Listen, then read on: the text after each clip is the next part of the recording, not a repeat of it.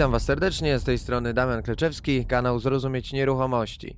Po dłuższej przerwie wracamy z tematami inwestycyjnymi. Y, Dzisiaj będziemy rozmawiać o alternatywnym sposobie finansowania nieruchomości. Moim gościem będzie Darek Górniewski, y, więc y, właśnie za chwilę do niego przejdziemy i będziemy tutaj analizować różne aspekty, jak inaczej można sfinansować nieruchomość niż tylko kredytem hipotecznym czy też y, własną gotówką pożyczoną od rodziny. Y, Może jeszcze tylko Wam wspomnę, że ruszył y, bardzo ciekawy projekt w ramach kontestacji Nieruchomościowiec i osoby, które chciałyby skorzystać, poszerzyć swoją wiedzę, no to właśnie jest to bardzo dobre miejsce i źródło aktualnej y, wiedzy z zakresu nieruchomości. Ja również tam jestem, mam taką przyjemność i no, zaproszono mnie do tego projektu, żebym podzielił się swoją wiedzą i tam omawiamy różne zakresy od y, szukania nieruchomości przez jej remont, zarządzanie, wyposażanie. Także będziecie mogli posłuchać sobie naprawdę z różnych stron, z różnych punktów widzenia i różnych doświadczeń inwestorów y, te rzeczy, które są naprawdę istotne i, i wchodzą już w taki poziom, nawet bym powiedział, y, zaawansowany. Y, Także każdy znajdzie coś dla siebie, nawet osoby, które już inwestują, a chciałyby sobie jakoś tą wiedzę swoją uszczelnić. Więc jest to na pewno ciekawy projekt. Zapraszam i odsyłam Was y, do strony nieruchomościowca. To na pewno znajdziecie na stronie kontestacji głównej. E, Kolejną rzeczą są projekty organizowane w ramach Global Investor Club, e, klubów inwestora, z którymi też jestem związany e, w akurat Poznaniu, ale też w innych miastach Polski, więc angażujcie się, jeżeli macie ochotę i chodźcie na takie spotkania, bo naprawdę warto poznać tam ludzi, którzy przechodzili różne sytuacje, wchodzili w różne inwestycje. Mnie głównie interesują nieruchomości, więc te osoby, które dzielą się swoim doświadczeniem w ramach klubów inwestora jest e, naprawdę e, dużo i bardzo ciekawe są to przypadki.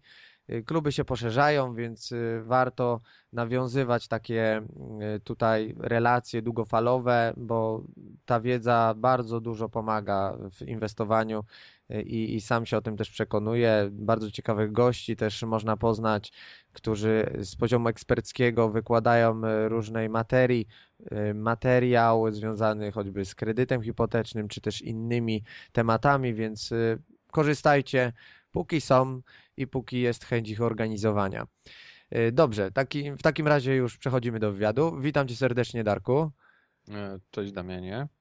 Darku, zajmujesz się, no właśnie czym? Jakbyś tutaj opowiedział y, trochę więcej, bo zazwyczaj ja przedstawiam jakoś szerzej gościa, ale teraz oddaję piłeczkę Tobie, więc powiedz coś więcej o sobie, żeby słuchacze mogli Cię lepiej poznać. Więc witam wszystkich słuchaczy. Nie wiem, czy będziecie tego słuchali od razu po zamieszczeniu przez Damiana na kontestacji, czy trochę później, a może znacznie później. Także niezależnie kiedy tego będzie wysłuchacie, myślę, że ta wiedza Wam się e, nie zdewaluuje w czasie. E, Nazywam się Dariusz Górniewski. Zajmuję się tutaj e, u Damiana będę przedstawiał pożyczki prywatne.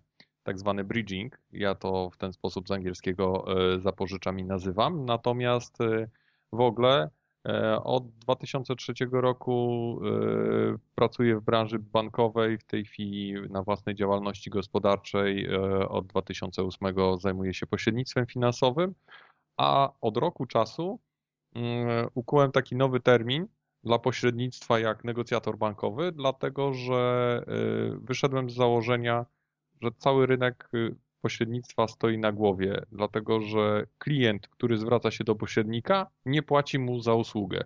Więc skoro nie płaci mu za usługę, według mnie, no nie kupuje jego lojalności. A skoro tak, no to pod stałym znakiem zapytania jest y, jakość tych usług, zarówno bankowych, jak i pośredniczych. Natomiast to jest oddzielny temat, aczkolwiek właśnie przy okazji tych moich usług świadczonych dla moich klientów, narodził się pomysł bridgingu i pożyczek prywatnych dla y, czy to klientów indywidualnych, czy y, też firm. Dlaczego klient indywidualny miałby y, potrzebować pożyczki prywatnej, to powiemy później. Czy to się opłaca i tak dalej, to myślę, że Damian dokładnie mnie od tej strony przepytasz. Natomiast chcę powiedzieć o takiej historii, jak, jak to się narodziło, bo to jest dość ciekawy case. E, miałem klienta, który potrzebował, chciał kupić e, nieruchomość, ale nieruchomość była zadłużona i był wpis na e, hipotece. Więc klient, ponieważ to było w rodzinie w ogóle, klient, żeby było śmiesznie, dochody z Wielkiej Brytanii. I tam pracował i teraz chciał kupić, pomóc w rodzinie, kupić nieruchomość, żeby tam nie nastąpiła jakaś licytacja, tego typu rzeczy. No i w tym momencie zaciągnął pożyczkę gotówkową, no bo pieniądze były potrzebne w miarę szybko.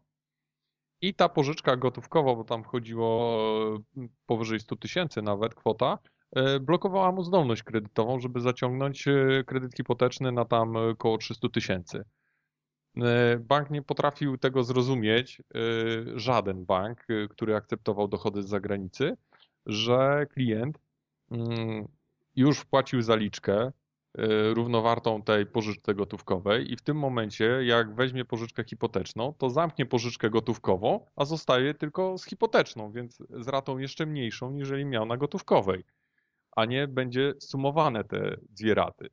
No i po, po tam paru miesięcznych korowodach i nieudanych próbach w kilku bankach skończyło się na tym, że wpadłem na pomysł, że słuchaj, ponieważ ten ktoś w rodzinie jeszcze po, po, po, posiada e, kilka hektarów ziemi, to pożyczmy od prywatnego inwestora te sto parę dziesiąt tysięcy, które masz do spłaty w banku, żeby uwolnić Twoją zdolność kredytową, a wówczas zrobimy Ci kredyt hipoteczny, a potem spłacimy inwestora z e, tego kredytu hipotecznego, ale w ogóle no, sprawa jest do, do rozegrania i y, mamy opcję wyjścia. E, przy okazji okazało się, że e, sprawa się potrwała nie miesiąc, a dwa miesiące, z tym, że e, pożyczyłem pieniądze dopiero wówczas od inwestora, jak miałem decyzję kredytową banku z warunkami do uruchomienia. I w jednym z warunków do uruchomienia właśnie było spłata ze środków własnych kredyt, kredytu gotówkowego.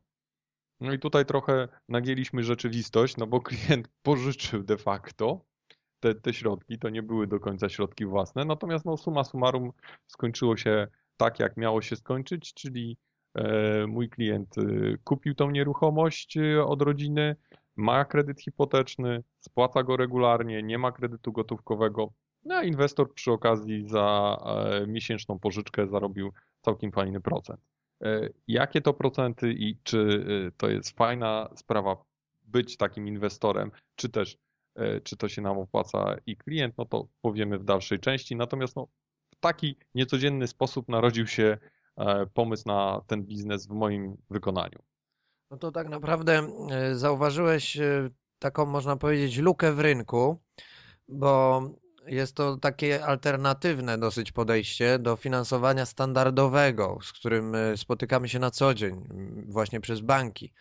Więc Jakbyś tutaj powiedział, może pod kątem bezpieczeństwa dla, dla ciebie, czy dla inwestora, czy dla tego, co pożycza te pieniądze, y, na ile jest to bezpieczna działka, y, na ile powiedzmy bezpieczne są to y, warunki pożyczania tych pieniędzy, żeby myśleć o czymś takim i nie stwarzać sobie niepotrzebnego ryzyka?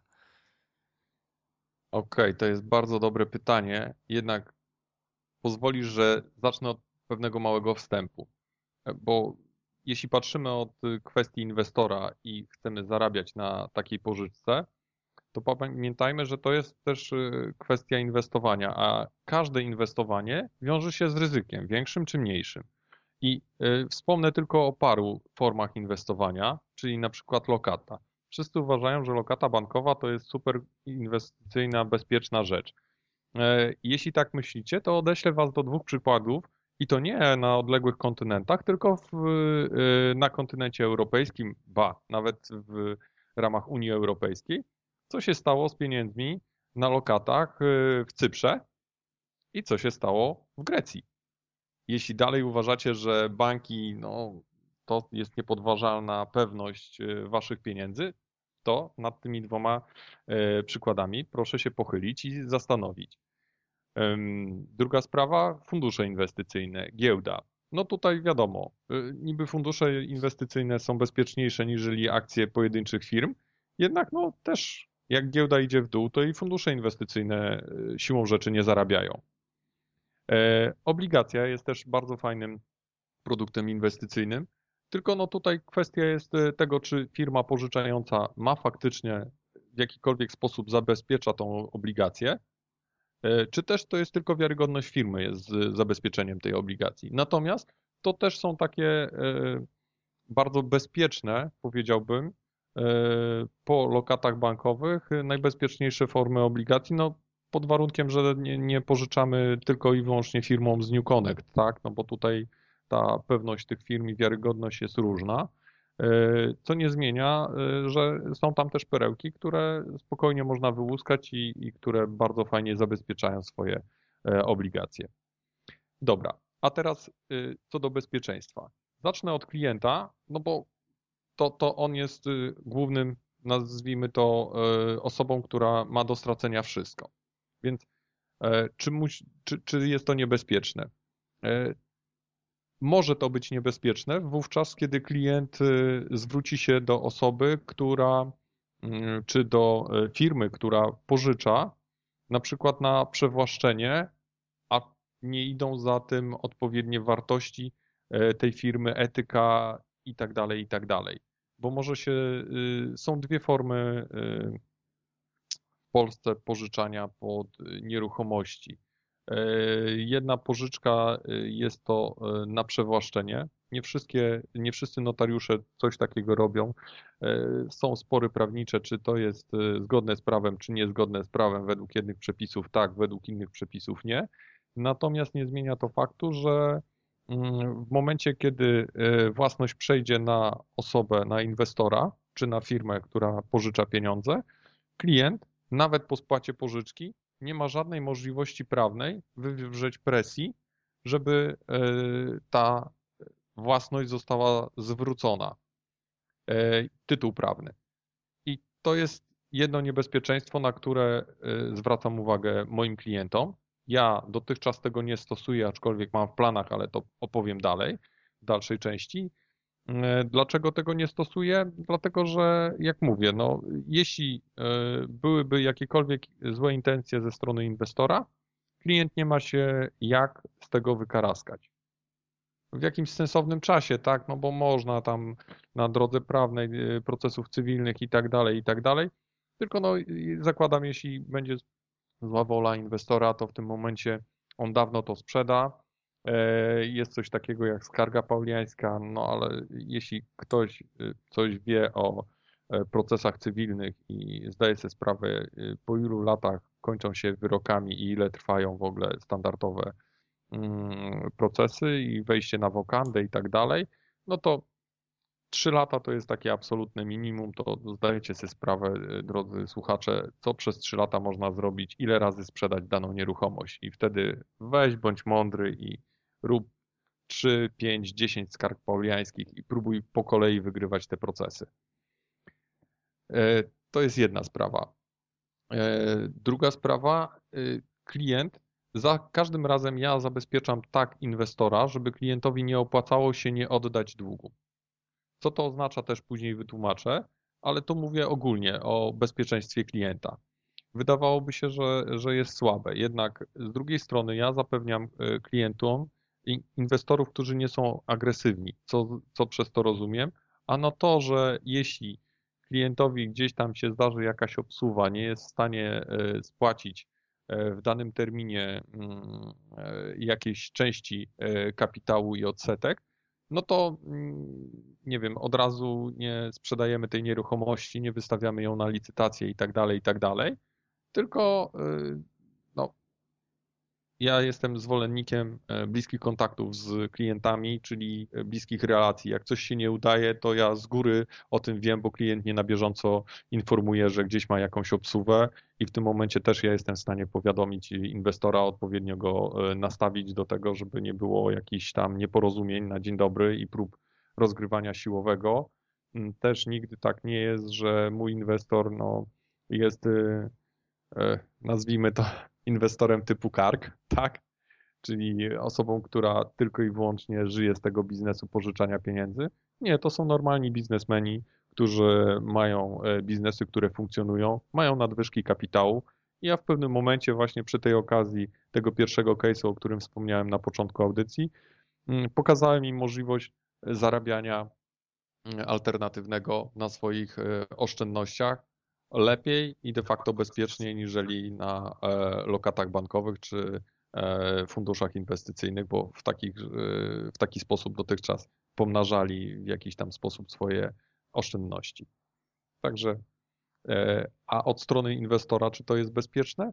Tutaj mogę z całą pewnością powiedzieć, że tak, jest to bezpieczne. Oczywiście też, o ile inwestor dysponuje e, środkami, które nie muszą być w jakimś określonym czasie potrzebne mu w firmie na przykład, czy w życiu prywatnym. E, o co chodzi? No o to, o czym wcześniej wspomniałem, że może się zdarzyć jakiś problem klienta i wówczas E, zamiast tam dwóch, trzech miesięcy, miesiąca czy pół roku czasu, e, odzyskamy po jakimś dłuższym okresie czasu e, te środki, na to zawsze mus, przygotowuję mojego inwestora i zawsze też przygotowuję siebie. Natomiast z założenia nie zdarzają się takie obsuwy. Natomiast no, nie, nie ukrywam, że tam z dwa razy były jakieś delikatne obsuwy. Natomiast E, co do zabezpieczenia w ogóle e, inwestycji, no to zawsze jest e, zabezpieczona przynajmniej dwukrotnością wartości pożyczonej kwoty w nieruchomościach. No i w tym momencie, nawet jeśli by się coś stało i tak dalej, no to mamy do dyspozycji nieruchomości, w których jesteśmy wpisani w księgę wieczystą na kwotę dwukrotnie większą niżeli pożyczamy, więc no tutaj możliwości od, niemożność odzyskania tego długu, y, zwindykowania, w, no, mówiąc bez ogródek klienta, jest bardzo, ale to bardzo niewielka. No i dlatego uważam, że inwestor jest w takich wypadkach na bardzo uprzywilejowanej pozycji w przypadku e, przeze mnie prowadzonych e, tego typu e, pożyczek. Darku, a powiedz jeszcze może, y, skoro mówimy o alternatywnym finansowaniu nieruchomości, y, takich inwestycji, które ktoś chce podjąć i sfinansować właśnie y, korzystając z Twoich usług, to na ile i w jakim stopniu one różnią się od takich procesów standardowych bankowych, które klient musi przejść, bo to są też zasadnicze różnice, które myślę warto tutaj poruszyć, żeby uświadomić słuchaczom, no jak duża duża jest to przepaść między bankiem a, a takim alternatywnym finansowaniem. Docelowo oczywiście ma być inwestycja sfinalizowana, y, natomiast cały proces wcześniej y, przebiega zupełnie inaczej. Jakbyś to mógł chwilę omówić i ogólnie powiedzieć o procesie, jak on przebiega y, i jak konkretnie ty zabezpieczasz właśnie tą pożyczkę, co należy, jakie kroki tam wykonujesz, jakbyś mógł tutaj coś o tym powiedzieć. Dobra, no to w sumie zadałeś mi nie jedno, a dwa pytania, bo jedna to jest kwestia procesu, a drugie to jest też kwestia e, czasu, w jaki e, odbywa się tradycyjna pożyczka w banku. Ja przypomnę może, że kredyt gotówkowy możemy nawet załatwić tam w parę dni, E, oczywiście założenie, że mamy zdolność kredytową i dobrą historię bikowską, żeby na w miarę dobrych warunkach go załatwić. W dalszej części, jak będziemy omawiać, podejrzewam, że Damian mnie o to zapyta, koszty tych pożyczek, to, to, to Wam przedstawię dość szczegółową analizę, czy, czy warto, czy nie warto, albo w jakich przypadkach warto korzystać z tego typu niestandardowych usług. A jeśli chodzi o pożyczkę hipoteczną czy kredyt hipoteczny, no to standardowo trzeba przyjąć miesiąc czasu od zgromadzenia wszystkich dokumentów. A czasami y, skompletowanie dokumentów zajmuje nam miesiąc czasu, więc no, e, z mojego doświadczenia tak e, od dzisiaj postanowiłem zaciągnąć pożyczkę hipoteczną czy wziąć kredyt hipoteczny, to mam gdzieś miesiąc czasu, absolutne to jest minimum, przy założeniu, że w ciągu dwóch, trzech tygodni bank przeanalizuje wszystkie dokumenty i da mi decyzję kredytową, a do uruchomienia kredytu tak naprawdę mega się sprężając to jest półtorej miesiąca czasu. Tak średnio, no, przy super wszystkich warunkach, przy, no, jeśli idzie wszystko idealnie. Dlatego tutaj mamy okres przy kredytach gotówkowych e, gdzieś tygodnia czasu, z tym, że jeśli to jest już, e, mamy działalność gospodarczą, czy firmę, spółkę ZOO i tak dalej i chcemy zaciągnąć pożyczkę e, gotówkową od banku, no to też to jest proces miesiąca czasu, bo też musimy kupę dokumentów przedstawić. To nie jest jak osoba prywatna chce zaciągnąć pożyczkę od banku, to w tym momencie tylko przedstawia swoje dochody plus sprawdzany jest BIK i tam kwestia jednego, dwóch dni i mamy e, informację, że dostaliśmy zgodę, no później uruchomienie też trwa e, albo w ciągu godzin, albo w ciągu jednego, dwóch dni, czyli w tygodniu się spokojnie mieścimy. To jeśli chodzi o firmę, to tak jak w przypadku kredytu hipotecznego, potrzeba nam gdzieś koło miesiąca czasu. Dlatego mówię, że ten bridging dla firm jest e, bardzo dobrą alternatywą przy nagłych, szybkich case'ach bo e, podam Ci przykład e, najszybszego deala. E, klient zwrócił się do mnie w piątek, że potrzebuje 700 tysięcy, natomiast w czwartek w następnym tygodniu, w środę w następnym tygodniu podpisywaliśmy już umowę notarialną zabezpieczenia na nieruchomości, plus potwierdzaliśmy umowę pożyczki. No i do piątku, czyli w ciągu tygodnia czasu, miał tak dużą kwotę już na koncie do dyspozycji. Także myślę, że to był bardzo szybki przykład, jak szybko w niektórych przypadkach mogę ja działać, czy e, ja plus moi inwestorzy, no bo nie ukrywajmy, e, to, to, to są pieniądze w większości inwestorów, a nie moje własne aktywa. Czy to wyczerpuje mniej więcej Twoje pytanie? E, a, może jeszcze o procesie. Proces wygląda tak, że zgłasza się klient, przede wszystkim analizuje z klientem, czy jest możliwość uzyskania normalnego kredytu bankowego. Jeśli okazuje się, że nie, albo jest jakiś proces dojścia do, tej, do tego kredytu, no to w tym momencie pozostaje nam inwestor prywatny. Ale wówczas też sprawdzam BIG klienta i czy jego biznes w mojej ocenie ma sens. Bo jeśli nie ma sensu, to w ogóle nie angażuję w to inwestora, no bo w tym momencie zawsze klientowi tłumaczę, że inwestor jest dla mnie ważniejszy, bo z nim robię kilka dealów w roku, no tam, natomiast z klientem jeden, więc nie opłaca mi się w ryzykowne e, biznesy klientów inwestować y, pieniędzy inwestora, e, mimo że klient daje na przykład bardzo dobre zabezpieczenia. No, jeden taki e, przykład, który e, dzisiaj mnie bawi, ale jak, jak do mnie trafił, to, to zastanawiałem się, czy, czy to jest na poważnie, czy, czy ktoś, nie wiem, no, robi sobie ze mnie zwyczajnie przysłowiowe żarty.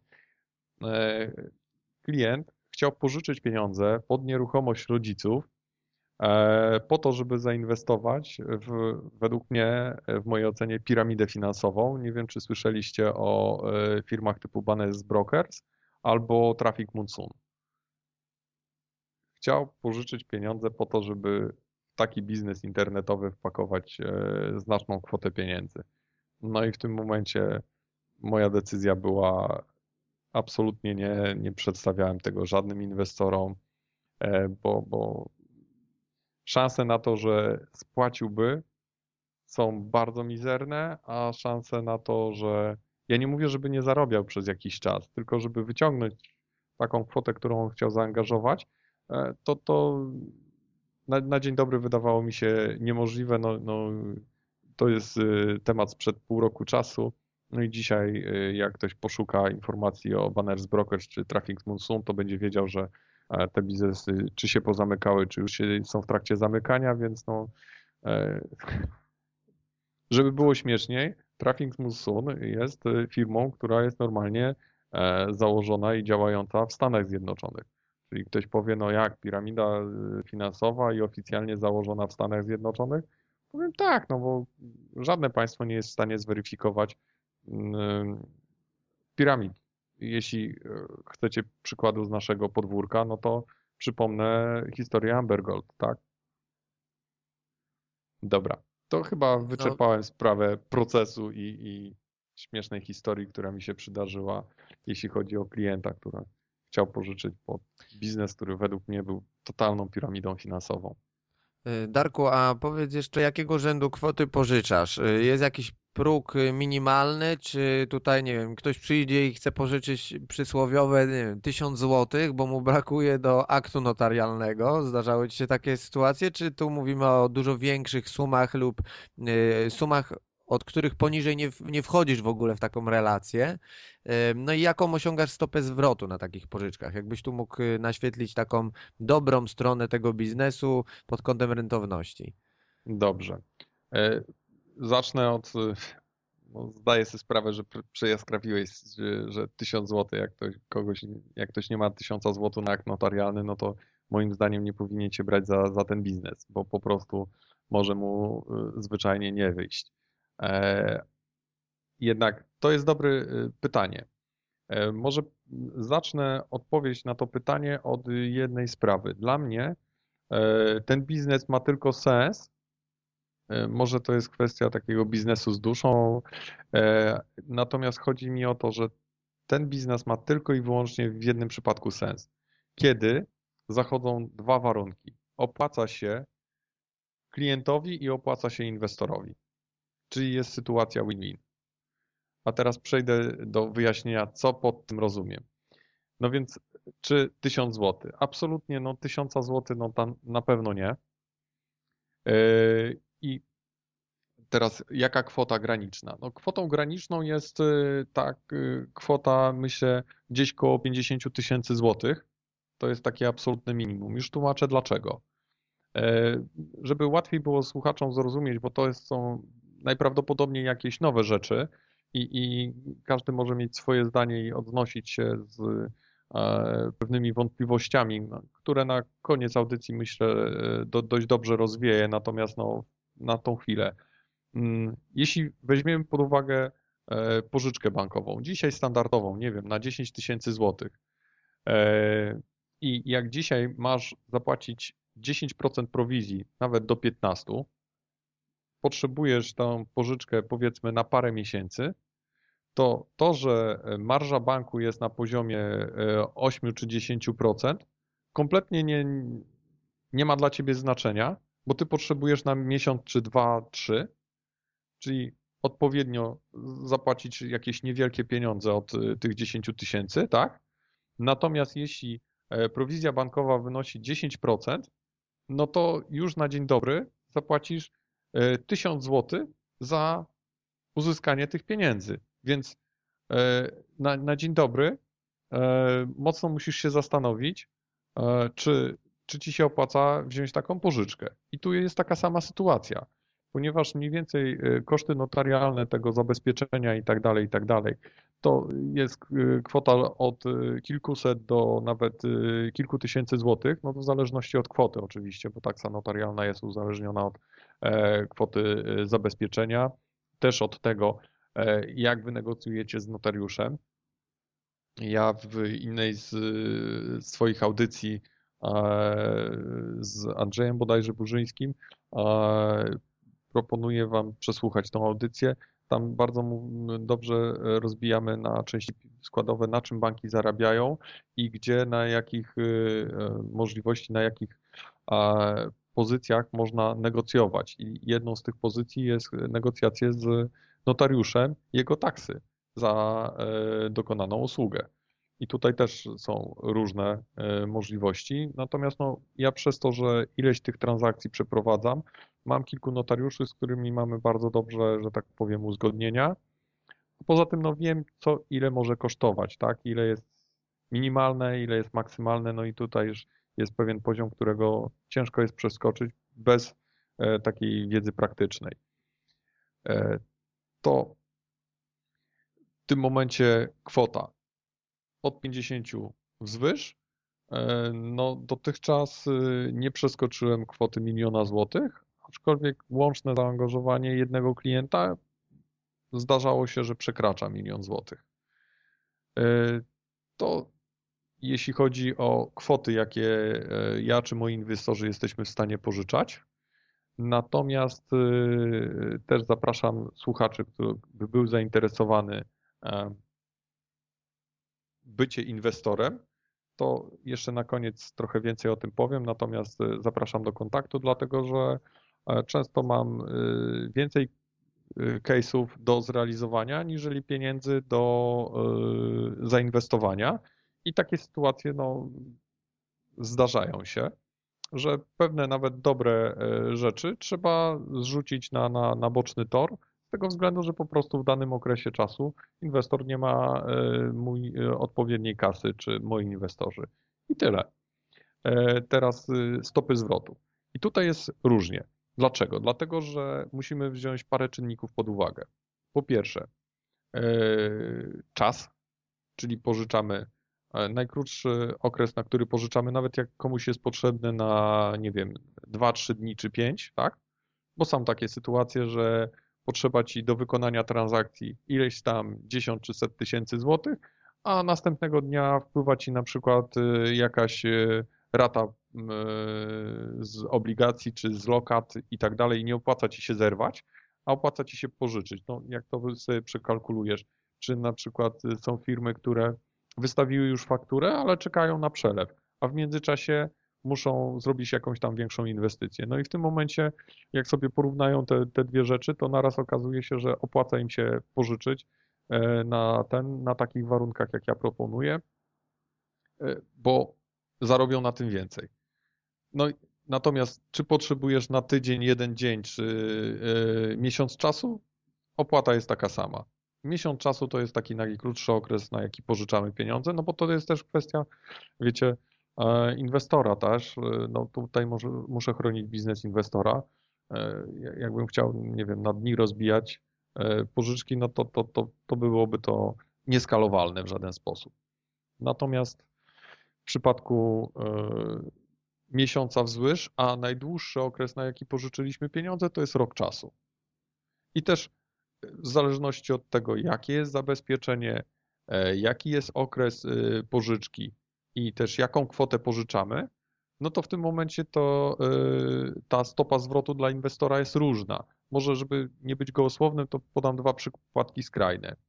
Jeden to jest kwota na rok czasu pożyczaliśmy powyżej 200 tysięcy, żeby było śmieszniej klientowi, który już od nas e, pożyczał wcześniej i w tym momencie pożyczyliśmy z inwestorem, dogadaliśmy się na tam bodajże 0,6%, co w skali roku daje 7,2%.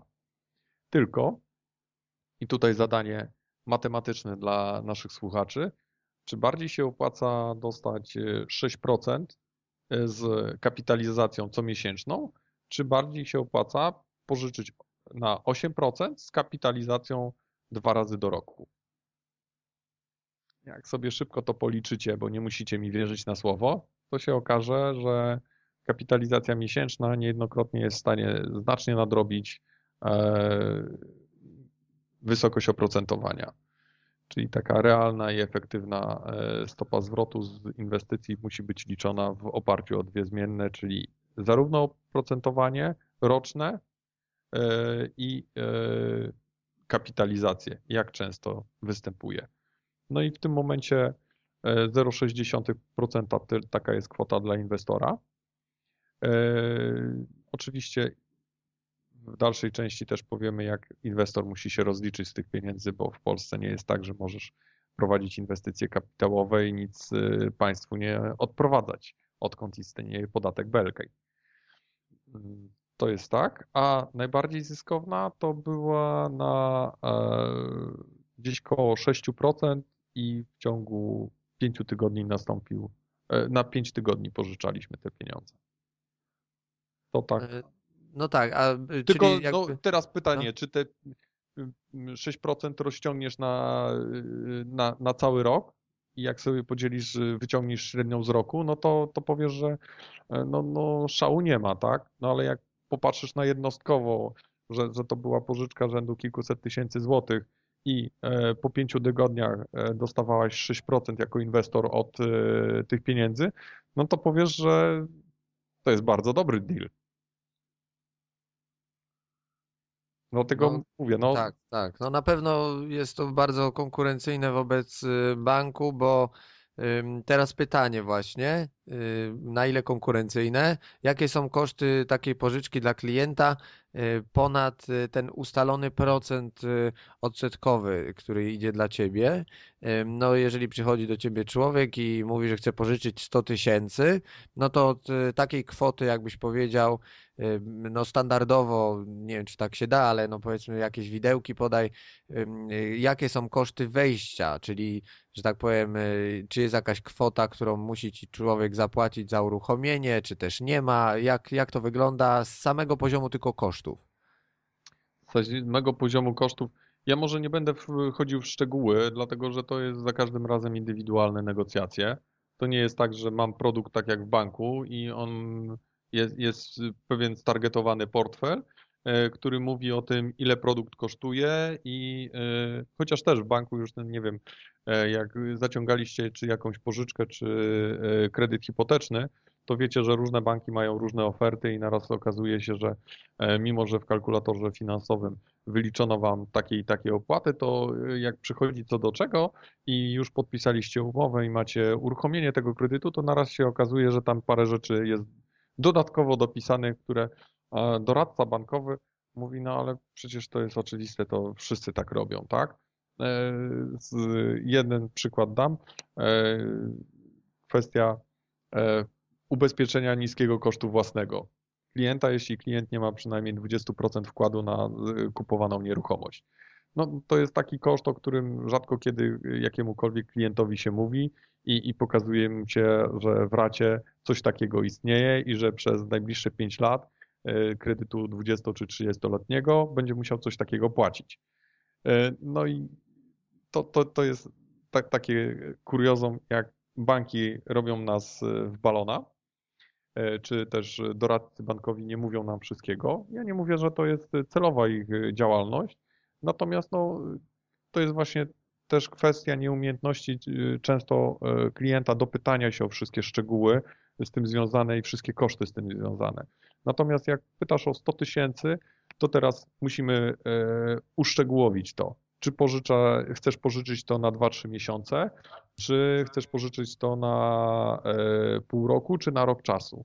No powiedzmy, że to jest inwestycja na flipa, typowo na obrót. y, W pół roku najczęściej się taka, taki proces zamyka, więc bazujmy na takim sześciomiesięcznym okresie.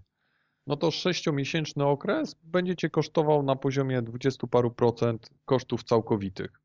Czyli powiedzmy od 18 do e, 25-6%. Tak pi razy oko od tego kapitału. I ja już mówię tu o wszystkim, nie wiem, tam prowizji dla mnie za e, załatwienie e, tego deala, dla e, oprocentowanie inwestora, za akt notarialny, za e, 2% PCC, bo trzeba zapłacić e, haracz państwu pod tytułem pożyczka, e, ten e, podatek od czynności cywilnoprawnych. E, No i i tu mówię już o wszystkich, absolutnie wszystkich kosztach, że to mniej więcej na pół roku czasu zamknie się w takiej kwocie. Czyli jak pożyczamy y, 100 tysięcy, no to w e, optymistycznym wariancie będzie nas to kosztowało e, powiedzmy 18 tysięcy, a w pesymistycznym powiedzmy 26 tysięcy. Tak, takie widełki, no bo wiesz, pytanie jakie jest zabezpieczenie, e, to, to dostaniemy. E, Druga sprawa jest taka, e, że czy przewidujemy sztywny czas tego pół roku, czy też możemy się dogadać na przykład, że uda Ci się sprzedać w 3 miesiące, no to w tym momencie, e, że tak powiem, zapłacisz nam e, nie połowę tej kwoty, zapłacisz coś więcej, ale my się zgadzamy na tą elastyczność, tak? No Ale jest dla- taka, jest taka furtka, że y, klient zawsze- może właśnie- wcześniej spłacić. No to właśnie o to chodzi. Czym się różnią pożyczki gotówkowe, to do, do bardzo ciekawej różnicy dochodzimy w stosunku do pożyczek bankowych. Tym, że wszystkie rzeczy można wynegocjować i renegocjować w trakcie trwania pożyczki. Gdzie z bankiem, no już nie możesz negocjować, no. W żaden sposób. Jedyne co możesz zrobić, to zrefinansować to inną pożyczką czy innym kredytem. I koniec. Nie masz innych możliwości negocjacyjnych. Natomiast tutaj kwestie długości trwania pożyczki, kwestie y, kosztów i tak dalej, jeśli coś się przedłuża i tego typu rzeczy, możemy za każdym razem, to jest, tutaj Wam nie podam y, konkretnych przepisów i tak dalej, bo to za każdym razem e, indywidualnie do tego podchodzę, bo to raz, musi się zgodzić inwestor, ja muszę widzieć w tym e, cel i sens, zarówno dla klienta, jak i dla inwestora.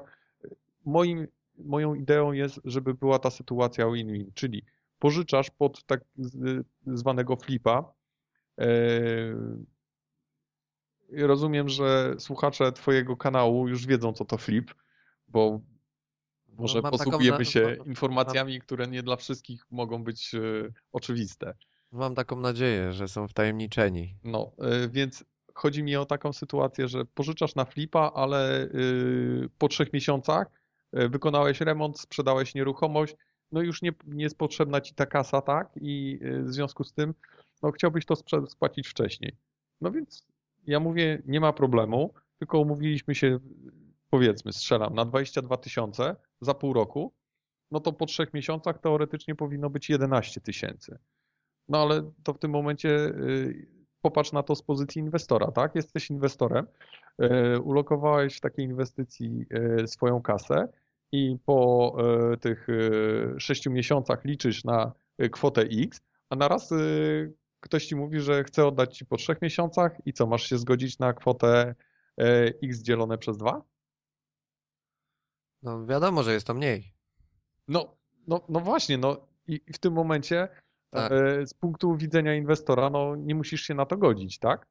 Natomiast no, moim zadaniem jest to, żeby znaleźć ten punkt e, ciężkości między inwestorem i klientem, żeby e, tu znowu doprowadzić do, do, do sytuacji win-win, czyli e, inwestor szybciej otrzymuje, że tak powiem, pieniądze, skraca się ten okres inwestowania, ale z drugiej strony no, no jakiś tam handicap y, za tą możliwość, no też żeby mu przysługiwał i dzięki temu, żeby no, on też był usatysfakcjonowany, tak? No, no bo, bo o to w tym wszystkim chodzi, żeby były zadowolone dwie strony, tak?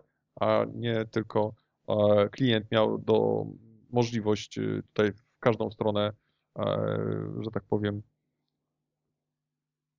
manewrować, natomiast inwestor e, no, ma być z pozycji takiego banku, który no, e, nie ma nic do gadania, jak już raz udzielił pożyczki, tak?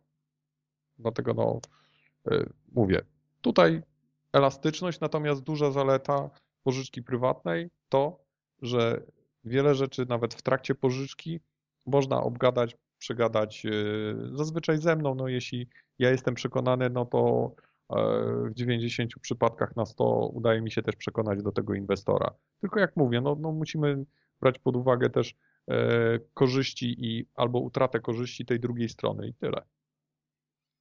Y, Darku, bo wcześniej jeszcze wspomniałeś o takim podwójnym Twoim zabezpieczeniu co do samej wysokości tej kwoty, którą, inwest... y, którą klient pożycza i o wpisaniu jej w księgę wieczystą. No podobnie robią banki, gdzie doliczają do kwoty tej sumy, którą klient pożycza, sumę odsetek w skali tych lat, na które jest udzielany kredyt.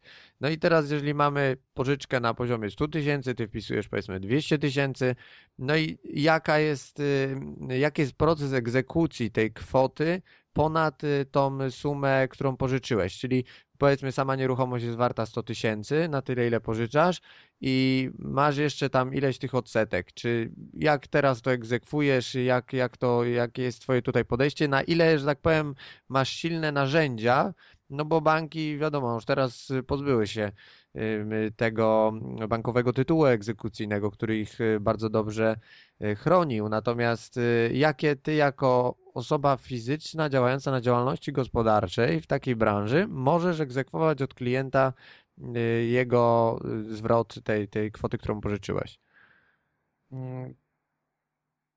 Jeśli chodzi o kw- kwestię egzekwowania i tak dalej, no to e, tutaj zazwyczaj jest to y, umowa pożyczki i dodatkowo zabezpieczenie w formie notarialnej. Natomiast e, czasami, e, wiesz, to zależy od kilku czynników. Ja może to opowiem, żeby lepiej przybliżyć na, na paru przykładach. Zgłosiła się mi swego czasu firma, spółka akcyjna, która chciała pożyczyć większą kwotę pieniędzy. No i w tym momencie oni oprócz zabezpieczenia w formie nieruchomości, zgodzili się też na zabezpieczenie z artykułu 777 Tutaj już dla niewtajemniczonych odsyłam do wujka Google'a, to, to sobie doczytacie, o co chodzi, bo to za długo, żebym, a poza tym nie jestem prawnikiem i nie chciałbym, że tak powiem, e, żebyście mnie tu łapali za słowo. Natomiast jest to jedna z form bardzo dobrego zabezpieczenia. Mm, I w tym momencie to, to jest dodatkowym zabezpieczeniem i wówczas E, nie mieliśmy e, wątpliwości, że, że firma nie, nie będzie jej się opłacało nie spłacić nam tej, e, tego długu, tym bardziej, że wówczas mogliśmy nie tylko windykować to z nieruchomości, na której byliśmy zabezpieczeni, ale z dowolnego majątku firmy. Więc tutaj była taka sytuacja. Innym przypadkiem jest nieraz, jak osoba zwraca się do mnie z z chęcią pożyczki, ale jest to na przykład y, jakaś ziemia rolna. I w tym momencie no, możliwość y, sprzedaży, skupu, w ogóle to jest jeszcze y, bardziej grząski temat, bo e, od czerwca może się to bardzo diametralnie z, zmienić że, że w ogóle ziemię rolną przestanę traktować jako zabezpieczenie z tego względu, że nowa władza nam chce zakazać e, obrotu. Jeśli nie jesteś rolnikiem, jeszcze nie jesteś z tej samej gminy, to nie możesz kupić sobie kawałka ziemi. No ale to już inny, inny temat. Natomiast e, zdarzyło mi się kilka razy przeprowadzać takie transakcje, gdzie zabezpieczeniem były nieruchomości rolne. No i w tym momencie e, podpisywaliśmy umowę przedstępną sprzedaży. Czyli blokowaliśmy sobie e, tą nieruchomość e, i to było w takiej formie, że e, większość kwoty stanowiła pożyczka, jakaś tam niewielka kwota stanowiła tą kwotę, którą mieliśmy dopłacić za sprzedaż tej nieruchomości. No i to jakby było, zamykało temat, jakby klient się nie, wywiązał ze sprzedaży, to po prostu byśmy dopłacili mu tą kwotę i, i to zamykałoby sprzedaż stawalibyśmy się właścicielem tej nieruchomości. Także, e, a potem już, że tak powiem, co zrobimy z tą nieruchomością, to już na, nasza sprawa. E, z tym, że dodam Ci, Damian, że nie miałem takiego przypadku, e, aby nie, pożyczka nie została spłacona w takiej formie, jak teraz mówię, bo pewnie będziesz chciał zapytać jeszcze o, o jakiś tam case, kiedy inwestorowi nie udało się uzyskać e, mm, zwrotu pożyczki i mam jeden taki przypadek, ale to zostawię na później. Natomiast e, mm, przez to, że weryfikuję może zbyt dokładnie, ale z drugiej strony, no, dla mnie inwestor w tym momencie, w tym układzie jest najważniejszą osobą e, i jego finanse mają być najbezpieczniejsze. Dlatego ja weryfikuję też, y, czy biznes, który, na który chce pożyczyć e, klient, ma sens, tak? Bo jeśli według mojej ocenie nie ma sensu, no to w tym momencie ja nie wpuszczam w to inwestora, dlatego że moim celem naprawdę e, nie jest to, żeby e, windykować klientów. To ma być mm, biznes, który pozwala klientom osiągać ich cele i E, realizować je, przy okazji dając zarobić inwestorom. I tyle. Darko, jeszcze może jeden taki przypadek, może trochę skrajny, ale e, mogący wystąpić, bo w sytuacji, kiedy na przykład klient pożyczy od ciebie pieniądze i nie może ich spłacić, no z różnych tam powiedzmy względów, no i ty wchodzisz na taką nieruchomość, zajmujesz ją, e, zgodnie z warunkami umowy. No a się okazuje, że tam na przykład były to, nie wiem, dwa mieszkania, w których są dwie rodziny. I to są rodziny biedne, mają dzieci. No i, i takich ludzi no nie sposób wyrzucić na bruk, bo to jest niezgodne z prawem.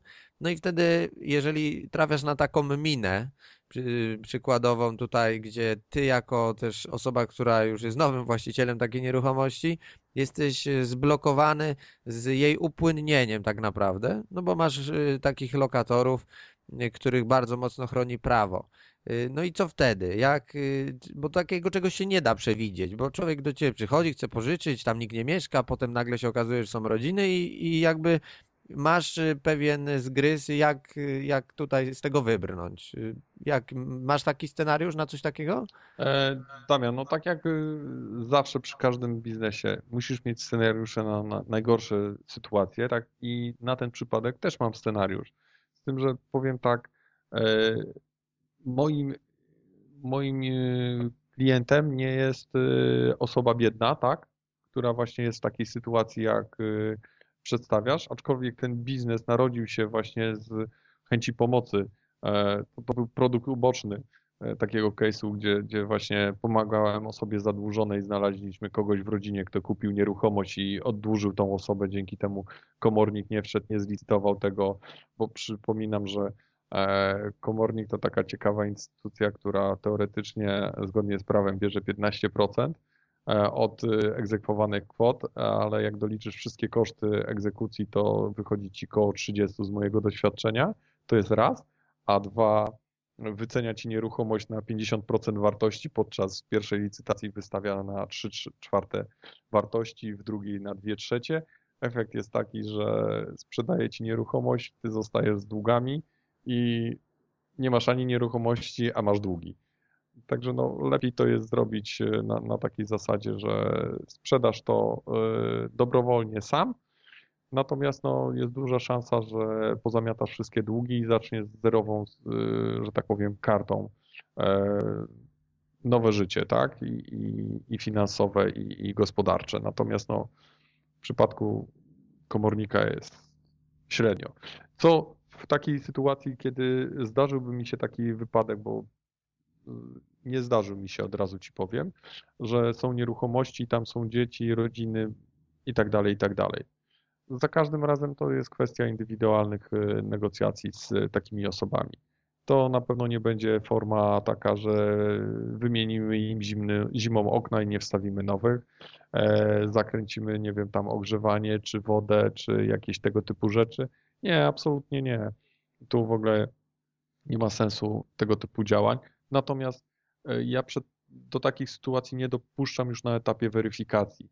To, że ktoś mi podaje jakąś nieruchomość jako zabezpieczenie, to nie jest tak, że ja tą nieruchomość wezmę tak w ciemno, tak? Ja to zweryfikuję. A teraz jeśli mnie zapytasz jak, no to pozwolę sobie, że tak powiem, swoje procedury zatrzymać dla siebie, dlatego że no, wypracowałem je parę ładnych lat. Jeśli ktoś będzie zainteresowany, to może na koniec dam e, taką alternatywę i propozycję, e, jak można e, moją wiedzę, że tak powiem, nabyć już w indywidualny sposób. Natomiast e, w takiej sytuacji, gdzie mamy do czynienia z rodziną, z dziećmi, zgodnie z prawem nie możemy ich wysiedlić, no to jest oczywiste, że ktoś popełnił błąd na etapie weryfikacji zabezpieczeń. Albo jeśli klient nas e, celowo wprowadził w błąd, no to w tym momencie no, jest kwestia, że e, te zabezpieczenia, jak Ci powiedziałem, e, pod tytułem nieruchomość, to zazwyczaj nie jest jedyne zabezpieczenie, które, że tak powiem, ma klient, a mało tego, to zabezpieczenie jest na tyle wysokie, że klientowi się nie opłaca zrobić nas z inwestorem w balona, tak? I e, nie spłacić tego i wrzucić nas na taką przysłowiową minę. No bo e, w tym momencie, czy opłacałoby ci się zrobić coś takiego w momencie, kiedy byś dawał pod zastaw 200 tyś, e, 100 tysięcy nieruchomość wartą e, 200 tysięcy? No, wpuszczając nas na jakąś taką minę z rodziny, z dziećmi i tak dalej, i tak dalej? No myślę, że nie. No jasne, no to z oczywiście założenia nie, to się nie tak, opłaca, nie jest to celem. w tym Mhm. momencie y, stawiania, że tak powiem, mnie i moich inwestorów pod takim murem, że co się dzieje, jak wysiedlamy takie rodziny z dziećmi i tak dalej, no to jest taki przykład y, tego, jak, jak rząd mówi o tym programie 500+, którym chce pomagać biednym rodzinom i tak dalej, które nie mają e, od pierwszego do pierwszego i, i już widzimy te, te, te dzieci przymierające głodem i tak dalej, i tak dalej, ale prawda jest trochę inna. Prawda jest taka, że żeby kurczę zapłacić im 500 zł, to trzeba ściągnąć od innych podatników przynajmniej 1500, no bo cała ta aparatura administracyjna kosztuje, tak? I, i tutaj jest taka sama sytuacja. E, taki przypadek, o którym mówisz, prawie nie ma prawa zaistnieć, a nawet gdyby zaistniał, to klientowi, który od nas będzie pożyczał, nie będzie się opłacało takich mieszkań stracić. Tak czy siak, bo my y, na, na słuchaj, kwestia wysiedlenia takich osób, owszem, ona potrwa 2-3 lata, ale jeśli mamy ten handicap w postaci 100 tysięcy złotych, tak, górki, no to, to umówmy się, e, daj mi lokatę bankową, która kurczę ze 100 tysięcy w ciągu e, dwóch, trzech, nawet pięciu lat e, zrobi ci następne 100 tysięcy. Jeśli zgodzimy się, że nie ma takich produktów inwestycyjnych na rynku, no to w tym momencie, jeśli od tej strony spojrzysz, a, a w przeciągu pięciu lat, no nie wierzę, żeby nie udało nam się na, na zasadzie zwykłych ludzkich negocjacji, czy e, znalezienia lokalizacji, czy lokalów zastępczych takim rodzinom, e, w cudzysłowie spieniężyć tych nieruchomości. No więc już nie, biorąc, już nie biorę tu pod uwagę to, że nieruchomości jednak w cyklach takich 5-10-letnich ciągle rosną, tak? Są wahnięcia, nie wiem, w dół i tak dalej, ale to jak patrzysz w perspektywie roku, dwóch, tak? Ale jak patrzysz w perspektywie 5-10 lat, to, to nieruchomości idą w górę wszystkie, więc no nie ma tu takiego zagrożenia, że inwestor jest na straconej pozycji. Darku, a pożyczasz e, pieniądze tylko osobom e, fizycznym jako inwestorowi, czy też jak przyjdzie spółka ZO, gdzie wiadomo jest to inny twór prawny, dużo bardziej, mm, że tak powiem, trudniejszy w egzekucji, gdyby coś poszło nie tak, no to jest, jest to zupełnie inny jakby kaliber klienta. Jak, jak tutaj do tego podchodzisz? A tutaj pewnie Cię zaskoczę, tak jak i resztę słuchaczy że e, nawet większość moich klientów to w tej chwili na tą usługę bridgingową to są właśnie spółki czy akcyjne, czy spółki ZOO. E, podam Ci przykład. E, spółka na przykład kupiła mm, kamienicę i teraz ją odnawia. No i kamienica, ponieważ jest z bardzo prestiżowej lokalizacji jednego z miast na Pomorzu, to w tym momencie tam ceny są rzędu 8-9 tysięcy za metr i to są bardzo dobre ceny e, już, bo, bo, bo chodzą też po, po 12-14. Po ich e, renowacji, restauracji i tak dalej jest kwestia, że e, upłynnienie jakiegoś tam apartamentu, który tam jest 100-metrowy i kosztuje gdzieś koło miliona, czy tam powiedzmy 800 tysięcy złotych, tak? Jeśli przyjmiemy 8 tysięcy za metr 100-metrowy, czyli 800 tysięcy złotych. I teraz jeśli, żeby szybciej sprzedać, zeszliby 10% z ceny, czyli kosztowałoby to ich 80 tysięcy. Podczas kiedy e, gdzieś tam na inną inwestycję potrzebują powiedzmy 200-300 tysięcy.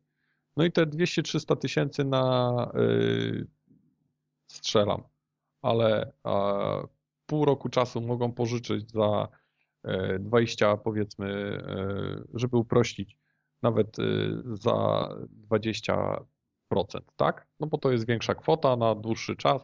Zakładam, że dali bardzo dobre zabezpieczenia, e, czyli od 200 tysięcy 20% e, wszystkich kosztów, jak mówię, bo to nie jest samo oprocentowanie, e, to łatwo policzyć, że kosztuje ich to 40 tysięcy, tak?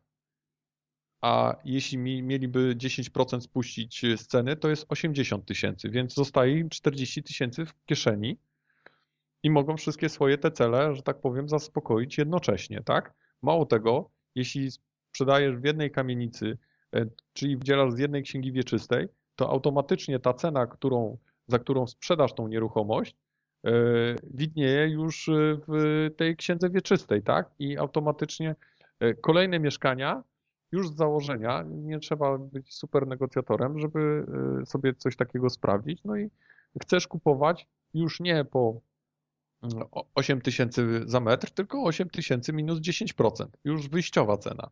I jeszcze od tego jakiś rabat negocjować. Więc no, jak spojrzysz na to w ten sposób, no to okazuje się, że absolutnie nie byłoby sensem y, na tej jednej y, inwestycji spuszczać, tylko lepiej zrobić taki bridging, pożyczyć sobie na pół roku, dać sobie czas, żeby ta inwestycja, ten lokal znalazł e, kupca, którego na to po prostu stać i który chce w tej lokalizacji mieszkać i w tym momencie no, cena nie jest jedynym wyznacznikiem. No i wszyscy są zadowoleni i właśnie do takich sytuacji dążę. I tylko przy takich założeniach mój biznes dla mnie ma sens. Darku, a y, mowa o nieruchomościach jako zabezpieczenie z Twojej strony. Powiedz mi jeszcze tylko, czy są jeszcze jakieś inne formy zabezpieczenia poza nieruchomością, kiedy na przykład ktoś chce pożyczyć od Ciebie, dajmy na to dalej te 100 tysięcy i, i tutaj y, ta nieruchomość jest mniej warta, powiedzmy, ale no, co innego mogłoby być y, dodatkowym zabezpieczeniem, czy też zobowiązaniem jakimś notarialnym na pozostałą tą kwotę, dajmy na to 20 tysięcy, 30 tysięcy. No i tutaj znowu y, to już jest kwestia y, indywidualnych negocjacji i możliwości zarówno klienta, bo ja de facto z klientem pełnię w pewnym momencie taką rolę doradczą, tak, bo analizujemy po pierwsze, tak jak Ci powiedziałem na początku, to nie jest tak, że klient przychodzi do mnie i mówi, że chce 100 tysięcy. Ja mówię, dobra, mam inwestora, który akurat ma 100 tysięcy, wykonuje trzy telefony, tak, ma jeszcze te 100 tysięcy, nie ulokował w niczym innym, e, robimy deala, tak? No tak nie jest. Pierwsze, e, przeprowadzam z klientem taką analizę potrzeb, tak? Bo często mi się zdarzało tak, że klient mówił mi, że potrzebuje 100 tysięcy, potem się okazywało, że jak wspólnie ten temat rozwałkowywaliśmy, rozbieraliśmy na czynniki pierwsze, to okazywało się, że potrzebuje nie 100, a 50 e, i nie potrzebuje tego od razu, tylko potrzebuje w trzech transzach e, w ciągu pół roku czasu. No i w tym momencie okazywało się, że można to w zupełnie inny sposób e, rozwiązać. Albo w drugą stronę, klient mówił, że potrzebuje 100 tysięcy, a okazywało się, że nie potrzebuje 100, a potrzebuje 150, czy tam nawet 200 bo, bo to, co on przyjął za minimum, to, to, to przyjął z takim, kurczę, bardzo niskim progiem e, ryzyka, czy tam e, takich odchyleń, że coś może pójść nie tak. No i w tym momencie się okazywało, że e, trzeba poszerzyć ten, ten horyzont bezpieczeństwa jego przepływów finansowych, że, że na stówce to mogłoby po prostu nie wypalić ten biznes, który on tam założył albo nie byłby w stanie spłacać na bieżąco tych e, e, części kapitału czy odsetek i kapitału, więc e, trzeba było trochę inną opcję przyjąć. No i też kwestie, co może być zabezpieczeniem, czy to właśnie jest tylko i wyłącznie nieruchomość. No, nieruchomości, nie ukrywam, są najwygodniejsze, bo nieruchomości nie możesz ukraść. I to jest jedna niezaprzeczalna wartość nieruchomości, tak? Że jak masz dom, no to nie możesz go ukraść. Jak masz działkę, nie możesz jej ukraść. Tak? W takiej formie, że wiesz, bierzesz, zabierasz, idziesz, nie ma, tak? Przychodzisz, nie ma, dziura w ziemi, tak? No. Co najwyżej można wyburzyć. Dokładnie. No można zdewastować. No, różne rzeczy. Mo, może ten ale na przykład y, jedną z form zabezpieczenia, które zdarzało mi się y, stosować, to jest cesja z jakiejś umowy ubezpieczeniowej, tak?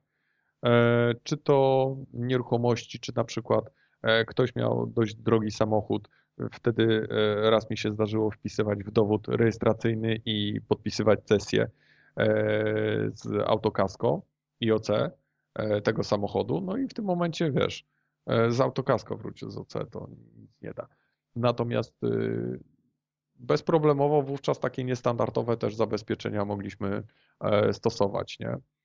E, no, nie jesteśmy Lombardem, także nie, nie stosujemy jakichś tego typu zabezpieczeń. E, o, ciekawy przykład, Lombard teraz mi się nasunął. Nie wiem, czy wiecie, ale w Lombardzie to mm, dajecie rzecz pod zastaw, wyceniają wam minimum 50% albo mniej za nią zapłacą, a jeszcze za to, że nie sprzedadzą jej, musicie płacić 2% tej ceny, którą wam dali, tej kasy, yy, dziennie. To taki przykład, jak działa w Polsce prawo o yy, niestosowaniu lichwiarskich pożyczek, tak?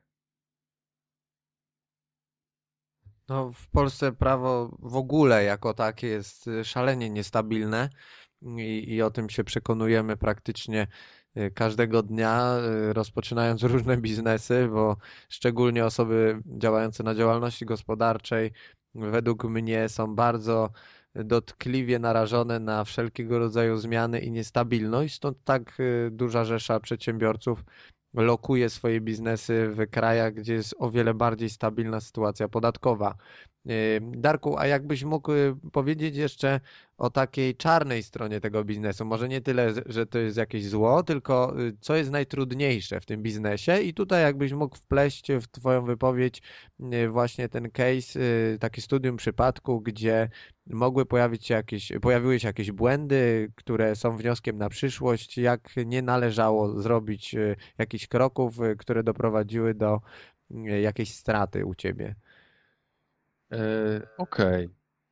Najtrudniejsze w tym biznesie wydawałoby się przekonanie ludzi, że im się to opłaca, tak? No bo słyszysz pożyczka prywatna, mówimy to o kosztach rzędu 20 e, paru procent, bo tutaj w procencie nie mówię o samym oprocentowaniu, tylko o koszcie pożyczenia tych, e, tego kapitału, tak? Dla klienta. Mówisz, kurczę, nie, to jakaś lichwa musi być, nie? A jak spojrzysz w okresie rocznym, to nawet pojawia się 40 parę procent. Mówisz, nie, nie, to, to już jest lichwa na 100%. No więc odsyłam Was, drodzy słuchacze, do też do własnego myślenia. E, poszukajcie sobie w bankach, jakie są realne stopy oprocentowania pożyczek gotówkowych i wówczas znajdziecie na pewno bez trudu kilka takich tabelek, bo ja takimi się też posługuję z ogólnodostępnych portali, nawet nie Money.pl, ale czy to Onet, czy Wirtualna Polska, czy tego typu rzeczy przytaczają tego typu e, przykładowe koszty pożyczek gotówkowych w różnych bankach i tego typu tabelki. I okaże się, że koszt oprocentowania e, pożyczek niejednokrotnie jest e, znacznie e, wyższy niżeli 20, nawet niżeli 40% w skali roku. I skoro bankom wolno na takich warunkach pożyczać pieniądze, to pytam się, dlaczego prywatnym inwestorom nie wolno. To jest raz. A druga sprawa, y, co jest bezpieczniejsze? Tak jak sam Damian wspomniałeś, do niedawna banki miały bankowy tytuł egzekucyjny, co w ogóle y, mogło w każdej chwili, że tak powiem, położyć każdego, czy to indywidualnego, czy firmowego. Jeśli y, ktoś wątpi to, co teraz y, tu ja mówię, czy, czy o czym rozmawiamy z Damianem, to nie wiem, czy pamiętacie taką firmę bardzo znaną polską makaronów Malma. Jak sobie pogooglujecie i dowiecie się, e, co się z nią stało i dlaczego firma się przewróciła, no to się okaże, że przewróciła się, ponieważ jeden z dużych polskich banków wypowiedział jej e, umowę kredytu. Dlaczego? Dlatego, że uznał, że w ich ocenie firma nie będzie spłacała kredytu. Albo że pogorszył się ich y, e, cash flow czy tam y, rentowność biznesu. Oczywiście firma spłacała wszystkie pożyczki na czas. Nie, nie pakowała się w jakieś, nie miała jakichś procesów windykacyjnych. Nikt nie próbował ją postawić w stan upadłości. Mimo to bank uznał sobie tylko wiadomych powodów, jeśli nie wiadomo o co chodzi, chodzi o pieniądze, E, że firma nie jest w stanie spłacić tej pożyczki. Koniec, kropka. I tak samo może bank, ja nie mówię, że to, to jest jakieś zagrożenie realne, bo, bo to się bardzo rzadko, ale naprawdę bardzo rzadko zdarza, aczkolwiek znam kilka takich przypadków, że bank uznał, że klient nie jest w stanie spłacać kredytu regularnie, czy tam y, w inny sposób to umotywował i zażądał wcześniejszej spłaty, kredytu, czy gotówkowego, czy kredytu hipotecznego. No i wtedy klient naprawdę jest w kropce. Wyobraźmy sobie taką sytuację, gdzie e, klient e, przechodzi z pracy na etat na działalność gospodarczą. No wiadomo, wówczas często gęsto jest taki okres przejściowy, że nie pojawiają się takie dochody jak e, z etatu. Mało tego, no, nie po to prowadzi się w tym kraju y, formę pod tytułem czy działalność gospodarczą, czy spółka ZOO, czy, czy jakakolwiek inna forma, ale bezpośrednio y, samozatrudnienia, żeby płacić y, tak wysokie podatki. Tak wysokie podatki mam na myśli to, że e, pracując na etacie, podatek jest nam pobierany u pracodawcy, a pracując na własny y, interes, pierwsze robimy koszty, a dopiero później płacimy podatki. I choćby z tego względu efektywny podatek płacimy mniejszy, niżeli praca na etacie, a co za tym idzie, nasze dochody, które bank może wziąć pod uwagę udzielając nam kredytu są niższe na, na działalnościach, niżeli na etatach. Dlatego to jest jedna rzecz i wydawać by się mogło, że najtrudniejsze są te, te przekonania ludzi i tak dalej, że im się to opłaca. Jednak w moim e, przekonaniu najtrudniejszą rzeczą w tym wszystkim jest zgranie terminów. Chodzi o co? Chodzi o to, że wyobraźmy sobie sytuację, że mam klienta, który potrzebuje pożyczyć 500 tysięcy i mam pięciu inwestorów, którzy dysponują taką e, kwotą pieniędzy, ale po 100 tysięcy złotych. No więc teoretycznie no, to stoi na przeszkodzie. Tylko w praktyce to już nie jest tak fajnie, bo w tym momencie mam tych pięciu inwestorów e, plus mm, e, mój E, moja skromna osoba to już jest 6 osób, plus notariusz i zgranie tego wszystkich w czasie, w jednym terminie i tak dalej, plus klient to jest 8 osób. Uwierzcie mi, to jest po prostu kwadratura koła, którą niejednokrotnie mega ciężko rozwiązać, dlatego w najbliższym czasie powołam odpowiednią spółkę, E, która będzie się zajmowała e, już inwestowaniem w imieniu inwestorów e, w takie cele, żeby po prostu nie mieć tych, tych zmiennych tylu, tak? Spółka z kolei będzie gwarantowała inwestorowi stopę zwrotu na, na jakimś tam poziomie, plus dzieliła się swoim zyskiem z rocznej działalności. Także no, no, będzie to też bardzo fajna alternatywa dla e, inwestorów, no ale to życie, że tak powiem, na mnie wymusza pewne e, zmiany też w funkcjonowaniu mojego biznesu mm, i to nigdy nie jest tak, że zawsze jestem e, niezmiennym i mam stałe zasady we wszystkim, no bo wiadomo, ja też uczę się nowych rzeczy, też moi klienci i inwestorzy też przypadki, z którymi się spotykam, też podsuwają mi nieraz nowe rozwiązania, na które czy wpadam samodzielnie, czy tam wypracowujemy w pewnym gronie zespole ludzi.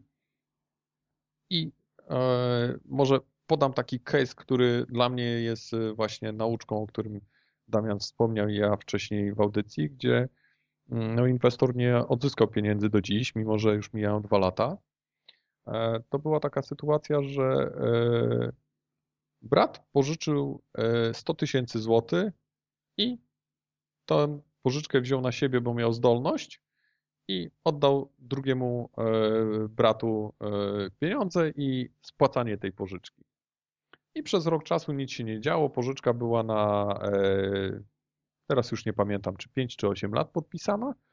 I przez dwa lata wszystko było ok. Po dwóch i pół roku na raz komornik wszedł mu na pensję. Co się okazało? Że brat nie spłaca w terminie rat pożyczki. Żeby było śmieszniej, mm, cała korespondencja została przekierowana. E, adres do korespondencji w umowie kredytowej został podany brata, tego, który pożyczał, ale nie który y, był właścicielem jakby tej pożyczki, na którego zdolności e, tą pożyczkę bank udzielił. No i w tym momencie mój klient nawet nie wiedział o tym, że jego brat przestał płacić raty. Dlatego zastanówcie się, jak pożyczacie w rodzinie. I w takich sytuacjach albo użyczacie swojej zdolności kredytowej, to są za każdym razem, ja przestrzegam, bo mogą być to ryzykowne przypadki.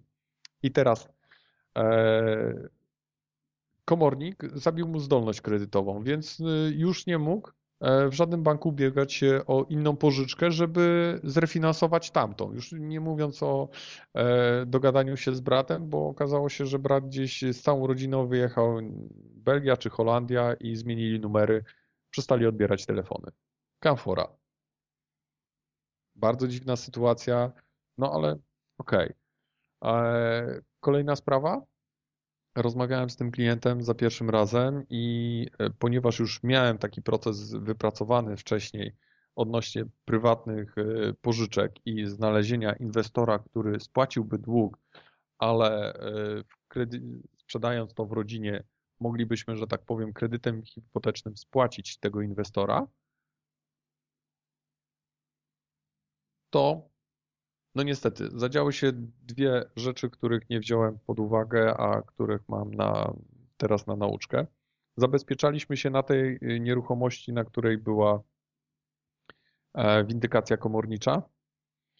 E, I e, dzisiaj już tego nie czynię z prostej przyczyny, bo po prostu ciężko potem, mm, jeśli ktoś w rodzinie się wycofa ze zrobienia takiej pożyczki, to, to, to cokolwiek z tym zrobić.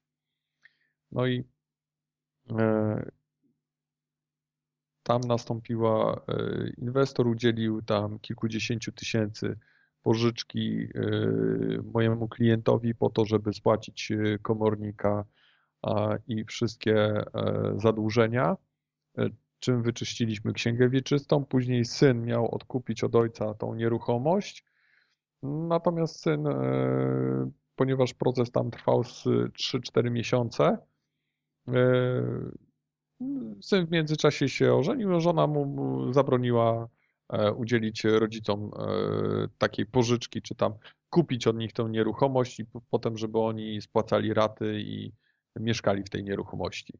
No bo oni też mieli w planach wybudowanie domu i tak dalej, to też by zabijało im zdolność kredytową.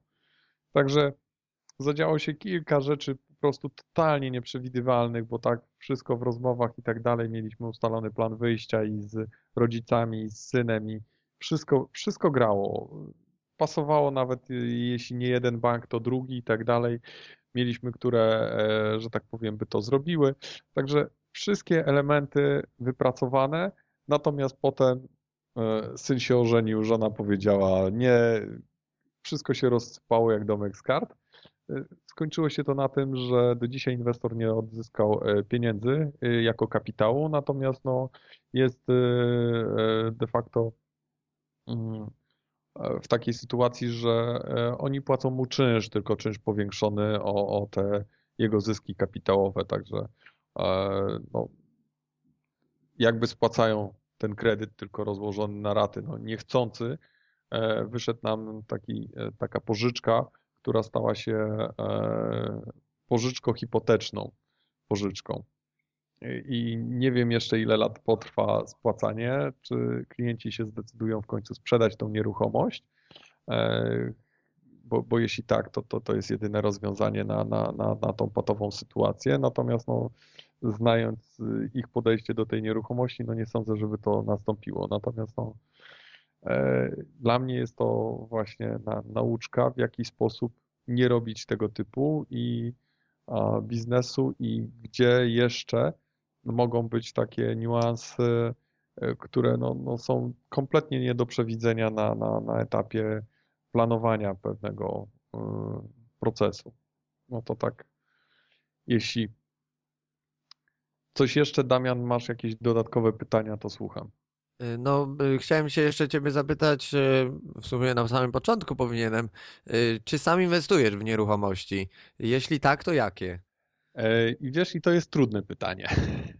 E, dlatego, inwe- że... Znaczy inwestujesz może nie bezpośrednio na pewno, ale teraz czy tak, znaczy może tak, inwestujesz pośrednio, bo poprzez pożyczanie pieniędzy w taki sposób, ale czy też bezpośrednio inwestujesz? E, słuchaj, e, e, od jakiegoś roku czasu mm, noszę się z zamiarem zakupu paru nieruchomości, aczkolwiek dwa czynniki weszły tutaj takie, że część pożyczek uwiarygadniam swoim kapitałem, czyli w tym momencie inwestor dodatkowo ma zabezpieczenie, że ja nie jestem tylko zainteresowany skasowaniem jakiejś tam prowizji za, za znalezienie y, klienta, inwestora i y, połączenie ich w pewien y, interes, tak?